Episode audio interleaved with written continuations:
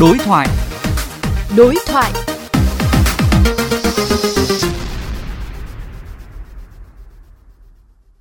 Thưa ông Trần Hữu Hải, sự cố gãy đổ dầm xảy ra ngày 19 tháng 5 vừa qua trên công trường xây dựng cầu Nghi Mỹ thuộc dự án thành phần Diễn Châu Bãi Vọt đã được khắc phục thế nào sau gần 2 tháng xảy ra vụ việc ạ? Về cái sự cố gây gãy đổ dầm ở cầu Nghi Mỹ thì nó xảy ra vào hôm 19 tháng 5 2023 À, vào lúc ờ, 1 giờ 30 chiều.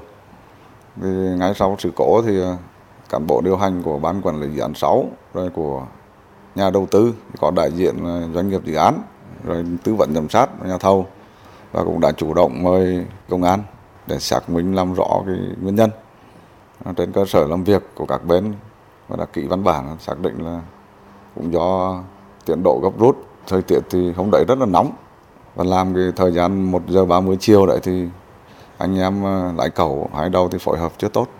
Dẫn đến cái việc là nó có xảy ra cái sự cố như vậy. Các bên đều xác nhận đây là cái sự cố trong quá trình thi công. Và sau đó thì cũng mời tư vấn thiết kế vào để kiểm định lại xem cái chất lượng. Sau cái việc đó thì có đáp ứng không? Thì các bên đều khẳng định là sau khi giải phóng mặt bằng các cái dầm đổ gãy đó thì còn lại thì tất cả là đáp ứng chất lượng và một tuần sau thì tiến hành thi công trở lại bình thường. Đến nay thì cái công tác lao dầm ở đấy thì cũng đã hoàn thành. Và đang làm các cái hạng mục để để để hoàn thành cái cầu đấy. À, và như vậy thì nguyên nhân của sự việc này thì cũng đã được à, nêu ra đó là do cái sự bất cẩn của người lao động.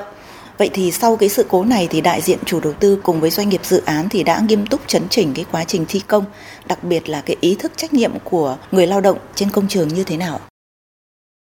Ngay sau xử lý thì chúng tôi đã yêu cầu doanh nghiệp dự án, đại diện của các nhà đầu tư có văn bản nghiêm khắc phê bình nhà thầu thi công, tư vấn giám sát để xảy ra cái sự việc như vậy và yêu cầu chấn chỉnh đặc biệt là công tác an toàn lao động an toàn thi công trên công trường chấn chỉnh lại các hoạt động không những tại cái khu vực cái cầu nghi mỹ đấy mà trên cơ sở đó thì ra soát toàn bộ công tác đảm bảo an toàn lao động an toàn về thiết bị vân vân trên công trường để đảm bảo tuyệt đối không được xảy ra một cái sự cố nào khác nữa. Như vậy và cái việc giám sát cái dự án cao tốc nói chung và dự án cao tốc này nói riêng thì chúng tôi làm rằng là hết sức chặt chẽ.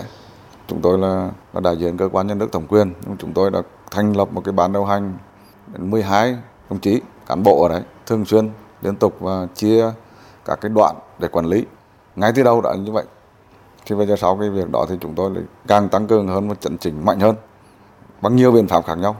Trong đó có những cái biện pháp là kiểm tra hiện trường thì hàng ngày cử anh em và cán bộ của doanh nghiệp dự án tư vấn giám sát là không những là để đáp ứng được cái an toàn lao động mà đặc biệt là thúc đẩy cái tiến độ thi công, cái dự án này cũng đang bị chậm.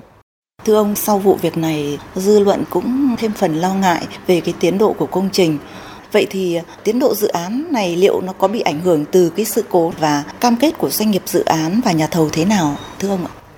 Về cái công tác mà đục bù lại dầm thì chị biết là cái, cái, cái công tác đục dầm thì bởi vì cái phụ giá về bê tông thì nó rất nhanh.